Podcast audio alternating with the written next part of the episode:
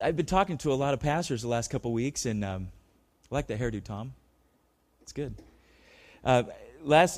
Talking about working our way through a book of the Bible, and you know, some churches, this is their entire methodology. They only do systematic studies of Scripture, you know, verse by verse by verse by verse, which is a powerful thing to do, because even Pastor and I were talking about this. The great thing about that is you hit the whole gospel doing that. You don't miss anything because you're working your way through. What I'm enjoying specifically about this book, in the book of Corinthians, is I feel like I'm learning more than I learned in Bible college. I'm learning so much more about this book, but not just about this book, but about Paul, about the background of this time in history, of when this was written and why it was written, and so much more about my faith. And we called this series Crown Point Corinthians because it parallels so much modern day. It parallels so much of what we're going through. It seems like as I read this over and over and over, I'm amazed at how apropos it is, how timely it is.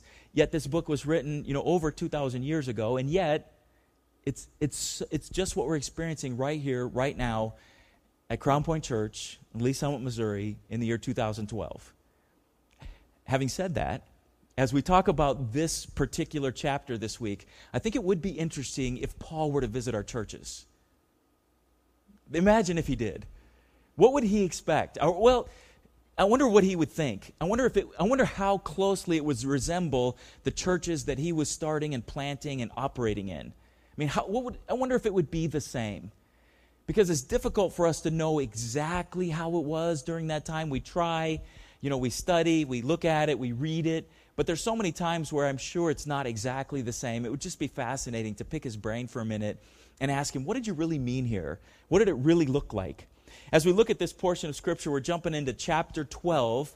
This is actually, we've looked at this a couple times, how Paul constructs these elaborate arguments to convince the people of certain things. And sometimes he's scolding them, sometimes he's encouraging them. And remember, we looked at how he was kind of setting them up for a scolding by encouraging them. He was talking about how spiritual they were and how wonderful they were. And then he just lowers the hammer. And here he does it in another way. He's obviously answering some questions, but let's read it and you'll see what we're talking about. Now, about the gifts of the Spirit, brothers and sisters, I do not want you to be uninformed. You know that when you were pagans, somehow or other, you were influenced and led astray by mute idols. Therefore, I want you to know that no one who is speaking by the Spirit of God says, Jesus be cursed, and no one can say, Jesus is Lord, except by the Holy Spirit. Now, this chapter 12, it really goes in an argument that he constructs with chapter 12, 13, and 14. It's all one argument. But that would be too long for a Wednesday night, wouldn't it? I mean, 3 chapters, especially considering how famous chapter 13 is. And then maybe you didn't think about the fact that 12 and 14 deal specifically with gifts of the Spirit. You wonder, why was 13 in the middle? We'll talk about that more next week. But Harry is constructing this argument, and the first thing he does, he's talking about gifts, but he starts with a little correction. Did you catch it there? Those of you who have been here for a few weeks, as we've been studying Corinthians, you'll remember that these guys prided themselves on spirituality, right?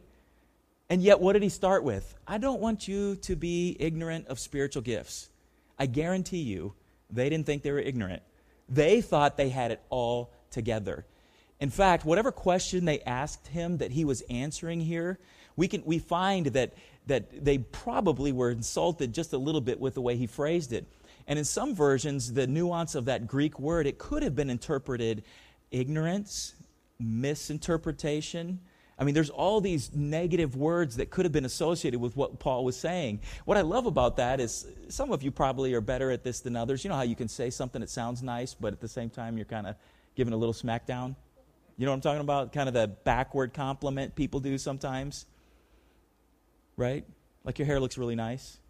I get that a lot. And anyway, that's what he's doing. Not only that, you will see this woven through everything that Paul writes is the Trinity.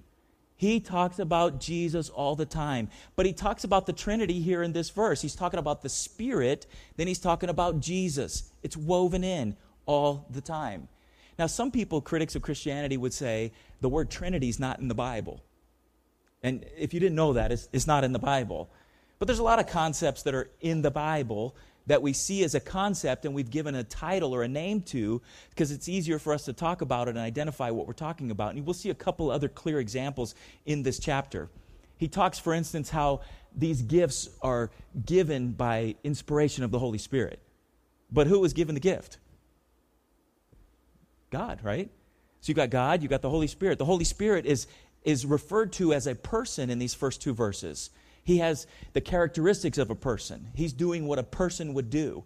He has the choice, volition, to give a gift, and he gives it. That's something a person can do. Then he talks about how Jesus is Lord in the same verse. See, again, you see the Trinity kind of borne out. Oh, I raced ahead there. I gave it away. Did I give it away? Did you guys see that on the screen? Okay. Well, in there, in verse number 2, where he says Jesus is Lord, this is one of the fun things about Scripture that if you just casually read it, you're going to miss this type of thing. And a lot of times the critics of Christianity, of course, they're going to miss it because they have an agenda and they're not looking to learn anything or be informed. They're just trying to criticize. But if you were reading this verse 2, and if you were a student of Greek like Pastor is, you would know that the Christians during this era, they used a form of the Bible that was actually written in Greek. Pastor, you remember the name of that? Yeah, it was Koine Greek. That's true. And in that version of Greek that Paul used at the time, he uses the exact word for Lord that is used in the Old Testament references to Lord. How many of you use an NIV Bible? Have you ever noticed in the Old Testament where you're coming across and the word Lord shows up and it's all capitalized like that? That word in the Hebrew is a very special word. That is the name of God, the actual name of God there. That's the exact same word that Paul uses intentionally uses of Jesus right here. See what he's saying? He's illustrating what we would call the Trinity he's not trying to teach a lesson on the Trinity. He's just speaking theology because it's true. That's what he's doing. But let me take a step back in case you're not familiar with this. In the Hebrew, the way that they wrote the Hebrew Bible, they didn't use vowels. I know that seems strange to us, but they just didn't. They used only consonants. And they used when they did it, they used consonants. And when they wrote this word Lord, which in your NIV will be capitalized L-O-R-D like that, what it was is it was these four letters. Like this. This is referred to, I know this is terrible, but tetragrammaton. You got that? Should we repeat that? I didn't write it up there because I didn't want you to have to remember it, but this is called the tetragrammaton, and it means the four-lettered word, which this is the good four-letter word. This four-letter word in Hebrew are these letters, YHWH. Now, here's the thing about the Hebrews. They revered the name of God so much that not only did they never spoke this word.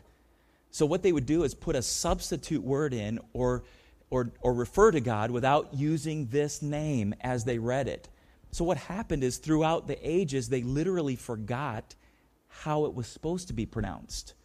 So there's been a little controversy that you are probably aware of, but you didn't realize this is what it was, about how this word is supposed to be pronounced. Let me just give you an example. If all you have is the consonants, let's say if we played around with these vowels, where would you insert some vowels? Let's say if you put an E there, and then maybe an O there, and then an A there, what would that say? Say it a little louder. Jehovah. See how that works? That'd be Jehovah. Or if you did it another way, you might put in an A there, and then an E there, then what would you get? Yahweh. So you've heard those two names of God. Maybe you didn't realize that those are the two kind of leading ideas, and most scholars today lean toward Yahweh for the correct pronunciation of God's name that the Hebrews wouldn't pronounce. But I love that Paul in this second verse says Jesus is Yahweh. You see how he says that? He just tosses it in there. And in the English, it just slips by us because we don't know all this history and background. What's kind of funny is I bet you the Corinthians didn't either. They were Greeks. They were Greeks in a Roman colony. They weren't Jews. They didn't have this background. Paul's just writing to them as he would just let it flow out of his mind. He knew Jesus was God. He just wrote it that way. Anyway, let's go on. There are different kinds of gifts, but the same Spirit distributes them. See, the Spirit has volition. He's doing the distributing. Do you see how that works? Then he goes on. There are different kinds of service, but the same Lord. There are different kinds of working, but in all of them and in everyone, it is the same God at work. This chapter 12, the main point, I'll tell you now, and you're going to get reminded over and over, the point of this chapter is that there's diversity yet unity in the body of Christ. That's what he's trying to tell us. Diversity and unity all at the same time. Again, we saw the Trinity. Did you catch it? I slipped it by you, didn't I? I did it quick. He talked about the same Spirit, remember? And he said, same Lord and same God. He just keeps throwing it in there because that's the truth. It's how it is. Not only that, he talks about there's different kinds of service. When you think of service in the church, what do you think of? Do you think of a leader? Serving? Servant leader? Do you think of that? Do you think of the fellowship committee? Setting up for an event, church event. We're having a church picnic. I hope you all come on June 10th. It's a Sunday. We're going to do it right here on the grounds. It's going to be a lot of fun. I wonder if you think about waiting on tables, because the Greek word that Paul intentionally uses is this a form of this word, and it's also the form of this word. Did you know that? He just kind of tosses it in there. Different kinds of service. He also said there's different kinds of working. He's talking about the gifts of the Spirit, and he uses a term here that illustrates observable power. So when he's talking about the gifts of the Spirit, it's something that you should be able to see evident, different, supernatural, outside of human abilities. Okay? Something special here. All right, let's keep going. Now, to each one, the manifestation of the Spirit is given for the common good. To one there is given through the Spirit a message of wisdom, to another a message of knowledge by means of the same Spirit, to another faith by the same Spirit, to another gifts of healing by that one Spirit, to another miraculous powers, to another prophecy, to another distinguishing between spirits, to another speaking in different kinds of tongues, and still another the interpretation of tongues. All these are the work of one and the same Spirit, and He distributes them to each one just as He determines. Interesting. A lot of truth here, a lot of theology. Again, it's about diversity and unity. These are given for the common good. Do you see the purpose in them? I think that we in the Assemblies of God have the potential to err in this one part here. Because sometimes we like seeing them, the gifts, right? Do you know what I mean? Sometimes it gets, or it could be, not here, of course, but it could be about seeing the gifts operated rather than the point of the gifts. Paul clearly said was to edify and serve the body. It's for the body to be built up, not necessarily to be shown off, and certainly not for selfish advantage. What commentators tell us is this is probably the problem that Paul was trying to address in Corinth, was that they liked to show off and that they were using their gifts to show off. And you'll see later that they liked certain gifts more than others because they were a little more flamboyant and a little more showy. But again, Paul says it's about diversity and unity. He says it's through the Spirit. It's the work of one and the same Spirit. Again, the Holy Spirit is doing these works, and then He distributes as He determines. I wish I could determine. Does anybody else feel that way? I'm pretty sure he's never checked with me about how that should work. When I was in Bible college, I'd just been elected ASB president, and this guy came up to me, very spiritual guy, and he said, "I think in your role that I need to impart some gifts to you." But you got to understand, Bible college is a fun place because there's some really fun people there. And, you know, I didn't want to be, you know, I had to really check my spirit because I thought, you know, what I was really thinking is, who do you think you are? That's what I was thinking. And I was thinking, please. But then I thought, what if he's right? And I thought, you know, I want whatever God has for me. You know? And so we had a prayer room at school. I went to the prayer room and with him. And man, the whole time I was just battling in my mind, this guy is weird. And, you know, he's praying and he's saying, I think you need this, and I think you need this. And it wasn't until years later that I thought, man, I don't know if he was really in the Spirit or not. I don't know. All I know is I wanted to be obedient. I was willing for God to give me whatever he wanted to give me. But the truth of this scripture is he determines what the church needs, and he gives those gifts. I wish it was up to us, but it's not. So let's talk about this for a minute. Before we actually get into this list of gifts, I want to help you with, I apologize for all these big words today, but hermeneutics is the proper interpretation of literature or scripture, okay? This is a good place for you to get a little tiny primer in this. There are times in Scripture where we wonder if what is happening is that the author is just describing what's happening. That's it. It doesn't necessarily mean this is how it always should be or always will be.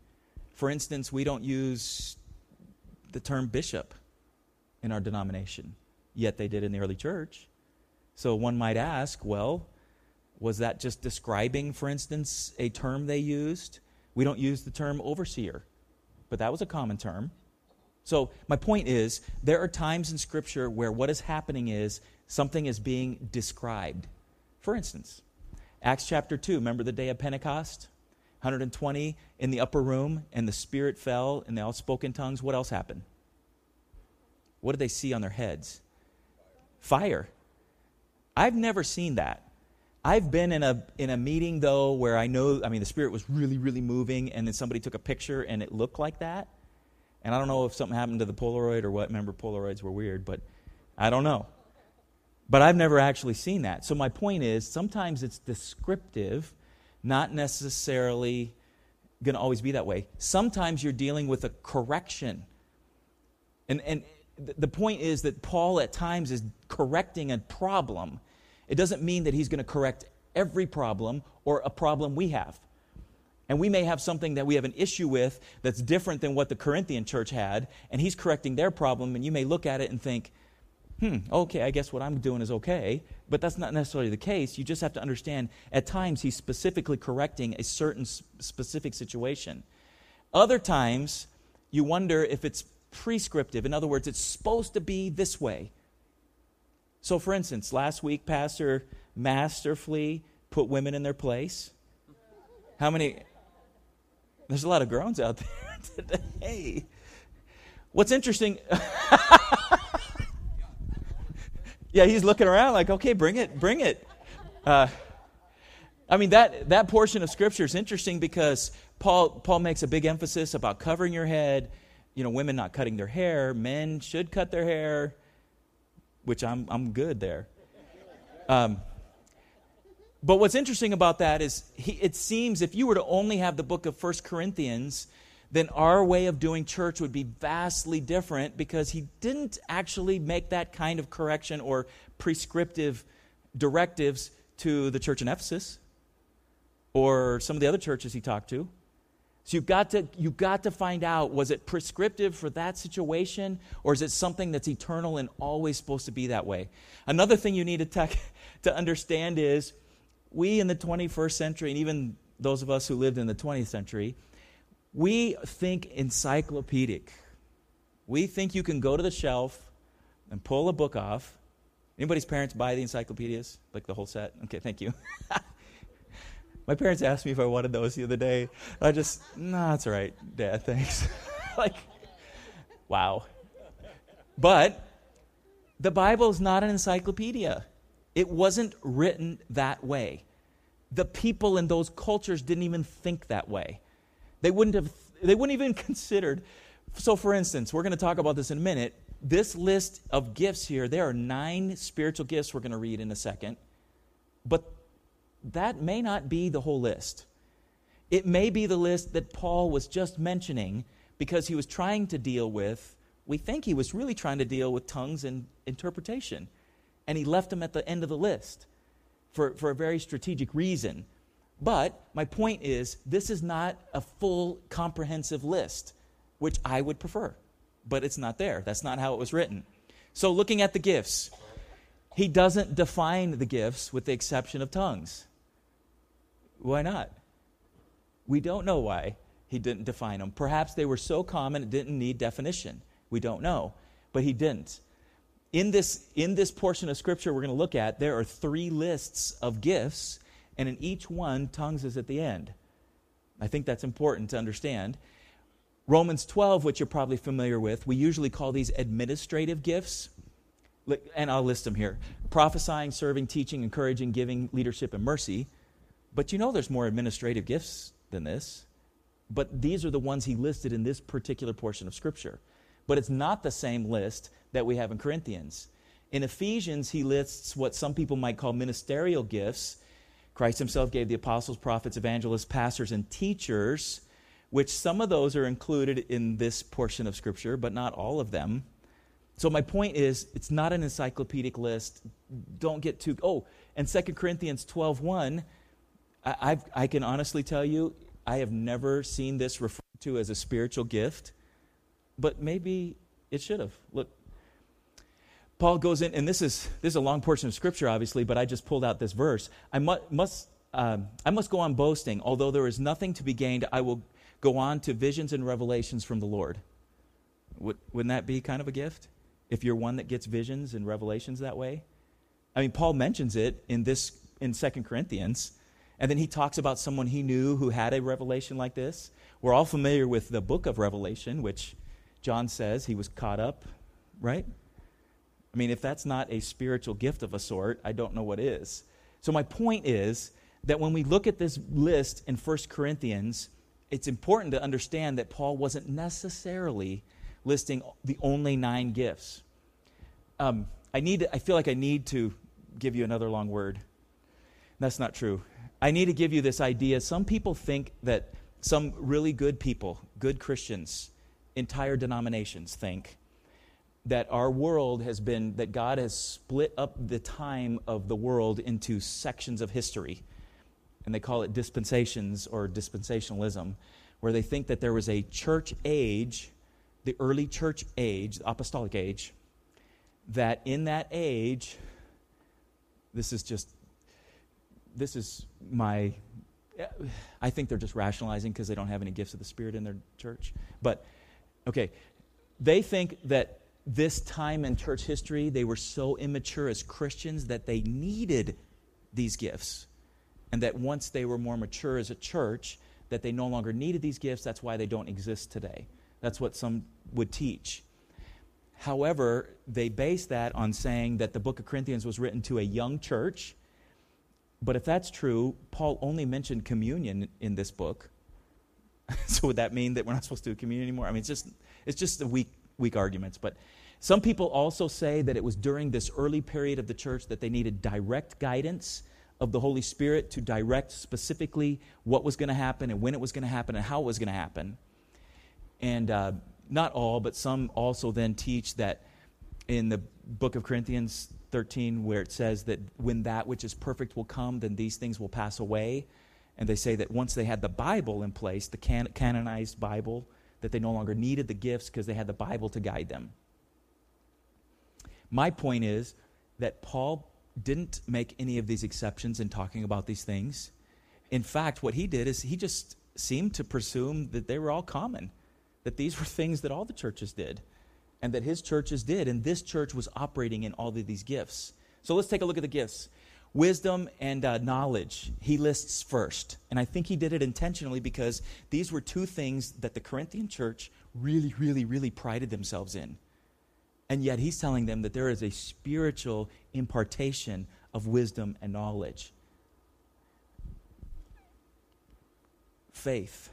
This type of faith is not the faith that saves us, but this is the type of faith that goes above and beyond, that God gives us to deal with horrendous things or huge issues that God would help take us over. Healing is a gift. This is interesting too because in the Greek it's a double plural. And that's really an unusual construction. And they say, why would Paul do that? It wasn't a mistake. He intentionally did that. And Some scholars think he did that because he's talking about healings of all different types. And then the next one is really fascinating. It's called miraculous power, which I guess would include any miracle outside of healing. Prophecy. Prophecy is both foretelling the future from God and also God telling us what's on his mind and what he wants and what he thinks. Discerning spirits. Discerning whether or not something is from God or something is, or what is being said is really from the Lord. Speaking in tongues. As an Assembly of God church, is something we endorse wholeheartedly. In fact, we in the assemblies, we call it our distinctive, our Pentecostal distinctive. Let me just make a couple thoughts about tongues. Some people talk about it as human languages. And we know that in Acts chapter 2, I'll give you a little clip here, both Jews and converts to Judaism. If you remember the story in Acts 2, it was a big festival. It was the day of Pentecost. 50 days after Passover, Jerusalem was full of Jews from all over the world. And it lists all these people groups in the like 2 or 3 verses ahead of this verse. And then it says both Jews and converts to Judaism, all these people, Cretans and Arabs. And we hear them declaring the wonders of God in our own tongues. And it says, how can this be? These are uneducated fishermen. And yet we hear them speak in tongues. Can I tell you a personal story about this? Another prayer room story. We were doing this. I had gone to the prayer room for something, and as I walked in, I was getting ready to walk in, and this friend of mine, he's from Japan, his name is Yoshi, and he was a student at the school. And he was kind of jumping up and down and all excited, which was really uncharacteristic of him. And I said, Yoshi, what is going on? He goes, you will never believe what just happened. So he told me the story. This friend of his was from Japan, and his friend was Baptist. Yoshi was Assembly of God. The Baptists that his friend was didn't believe tongues were for today. And so they were having this debate. His friend was visiting him from Japan. He said, why don't we go to the prayer room and pray about it? So they went into the prayer room, and a white guy is praying all by himself in the prayer room in perfect Japanese. So Yoshi said, I looked at my friend, and we looked at each other, and we just looked at him. And so they just kept staring. So they said, finally, we had to interrupt him. And so they just said, do you know what you're doing? And he's like, I'm praying. And they said, no, you're speaking Japanese. And he goes, I'm just praying in tongues like that. And they said, well, try to say this. Because those of you who know, languages, there are certain things that are difficult to say in certain languages. He couldn't say some of the things he was just saying. So I'm telling you that I know this is real. I don't know that my prayer language is a language. Pretty weird language, but Paul also talks about heavenly languages. And in 1 Corinthians 13:1, oops, I went backwards, sorry. If I could speak all the languages of earth and of angels, but didn't love others, I would only be a noisy gong or clanging cymbal. And then in 1 Corinthians 14:2, if you have the ability to speak in tongues, you will be talking only to God, since people won't be able to understand you. So that kind of indicates that he's talking about heavenly languages. If nobody can understand it, you'll be speaking by the power of the Spirit, but it will all be mysterious. Then the last gift that is mentioned is interpretation of tongues. Scholars believe that the issue here in Corinth that Paul was dealing with is that people who were speaking in tongues were emphasizing that gift over the others because it's so obvious and so demonstrative that they were making a big deal about it, which we will see when we look at chapter 14. And they think that that's why Paul intentionally put it at the end. Not because it's not important, because as we'll see in chapter 14, Paul says, I speak in tongues more than all of you. He's not saying it's not important. What he's saying is the Spirit gives what we need, and he gives them all to us. And all these gifts are for the church, and they all have a place. So now he's going to go into detail with an example that you've heard this example a million times. It's also in Romans. But what I never knew is that this analogy of the human body was used by lots of people in ancient times, especially rulers who wanted to control people, which is not what Paul did. So he says, just as a body, though one has many parts, but all its many parts form one body, so it is with Christ. For we were all baptized by one Spirit so as to form one body, whether Jews or Gentiles, slave or free, and we were all given the Spirit to drink, one Spirit to drink. Even so, the body is not made up of one part, but of many. Again, diversity and unity. He's talking about teamwork, how it fits together, how it works. He's talking about interdependence, how we need each other. Unfortunately, the way that the ancients would use this is they would say, the head is so much more important than the foot. That's why you're a foot, you're a lowly servant, and I'm the head and I'm in charge. Paul turned that all the way upside down, and then he goes into detail about how we need each other. Notice how ethnicity and culture is no longer an issue in the church. One of the things that distinguished the Christian church from all other churches at the time was the ethnic diversity in that church. Not only that, social classes, again, not an issue anymore. Some also think that it may have been some of the rich people in the church who are trying to make it sound like since they were rich and more important, then they should get the flashier gifts. Don't know. Let's talk again a little bit about the body analogy. He says it's arranged by God. God is the one that chooses what part goes where. He says nobody can say who needed it. He says there are no inferior gifts. This is the part of Scripture. I didn't put it all up, but there's a part where it says the eye can't say to the hand, I don't need you. And remember all that? You guys have heard this before, right? Anybody ever experienced that personally? You have, right? Does anybody have a... I would tell you a story. I shouldn't, but I am. My toenail, my big toe sticks up. Anybody have that, your toenail? You would never notice it. I never thought about it until one day I was opening a door quick in the closet and carpet. And the door barely cleared my toe, but not my nail. You ever had that happen? Yeah. Yeah, then for 2 weeks, I cared about my toenail. But 2 weeks later, I didn't care about it anymore. Paul goes into this detail about how some of those smaller parts are more important, so we give them special modesty. Some of them he talks about, but that's not how the world interpreted that analogy before. Paul turns it all upside down and says that all those things are important. Everybody has a part. There's no inferior gifts, and there are no superior gifts.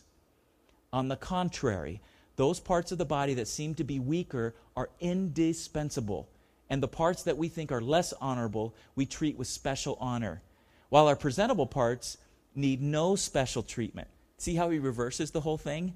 They were under the impression, just like in our world today, that if you're special, you act like it, and everybody else better notice. What he is saying is the special parts don't need anything. It's the parts that aren't as special that we give special treatment to. But God has put the body together, giving greater honor to the parts that lacked it, so that there should be no division in the body, but that its parts should have equal concern for each other. If one part suffers, every part suffers with it. And if one part is honored, every part rejoices with it. Again, diversity and unity. The stronger should prefer and take care of the weaker. Isn't that kind of the theme of chapter 10 even? Remember when he was talking about how that if eating meat would make someone lose their faith and he would never eat meat again? You're preferring somebody else over yourself. Paul keeps going back to that theme. Don't elevate the public gifts. Now you are the body of Christ. Each one of you is a part of it. And God has placed in the church, first of all, apostles, second prophets, third teachers. See here he's mixing, remember that list from Ephesians. And then you'll see some of the list that he already had mentioned. Then miracles, then gifts of healing and of helping and of guidance and different kinds of tongues. He throws it all in there. And again, tongues at the end there. Are all apostles? Are all prophets? Are all teachers? Do all work miracles? Do all have gifts of healings? Do all speak in tongues? Do all interpret? Now eagerly desire the greater gifts. Doesn't it seem like a contradiction? Didn't he just get done saying they're all the same? What's he talking about? Well, let's talk about the obvious part of what he's talking about first. Number one, all parts of this body are needed. Every part. Every part is needed. That's you. Every part. Every single one of you are important to this body. Every one.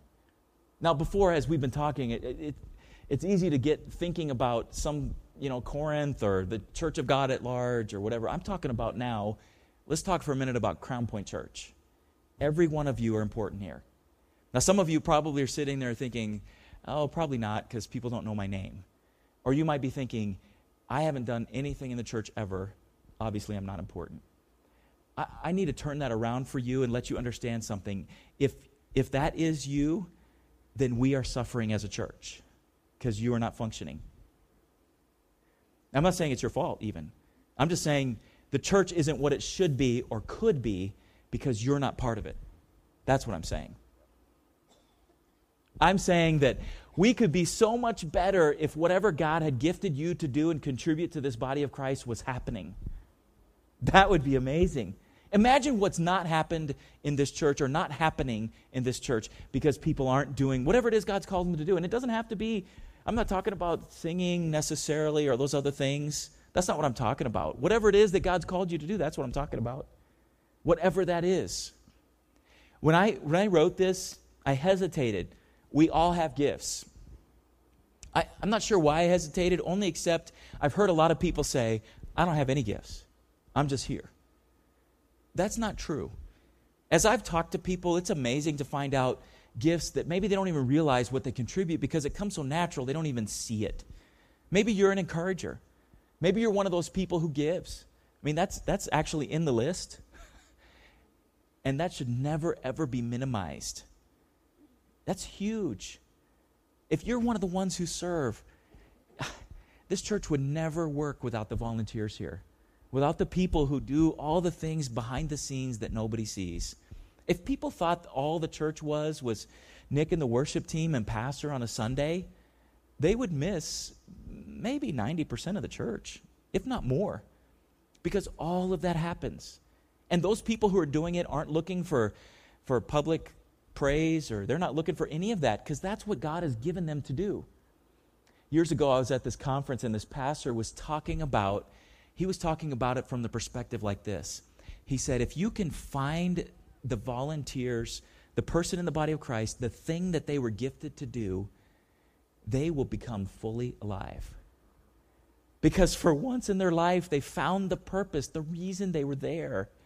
And up until that point, they might have been frustrated and just sitting around and thinking, oh, I wish I could sing, or I wish I could do this. And a lot of times we're just drawn to those public gifts. And Paul is saying those aren't the big deals. Don't make them the big deal. They're not.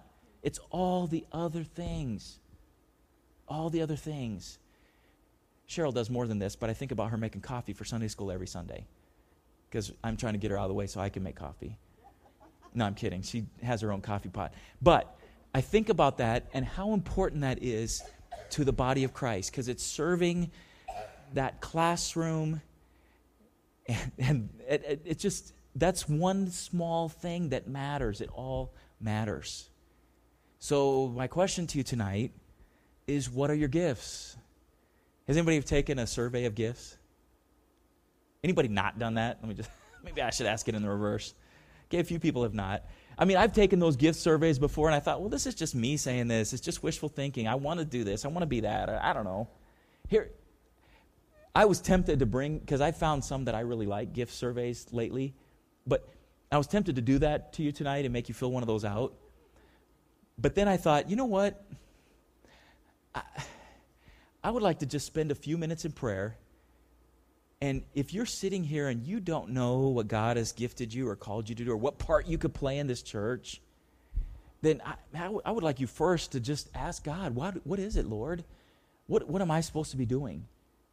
You know what else? This is important to understand too. Your gift or to the church might change, might be different from one season of life to another. May not always be the same.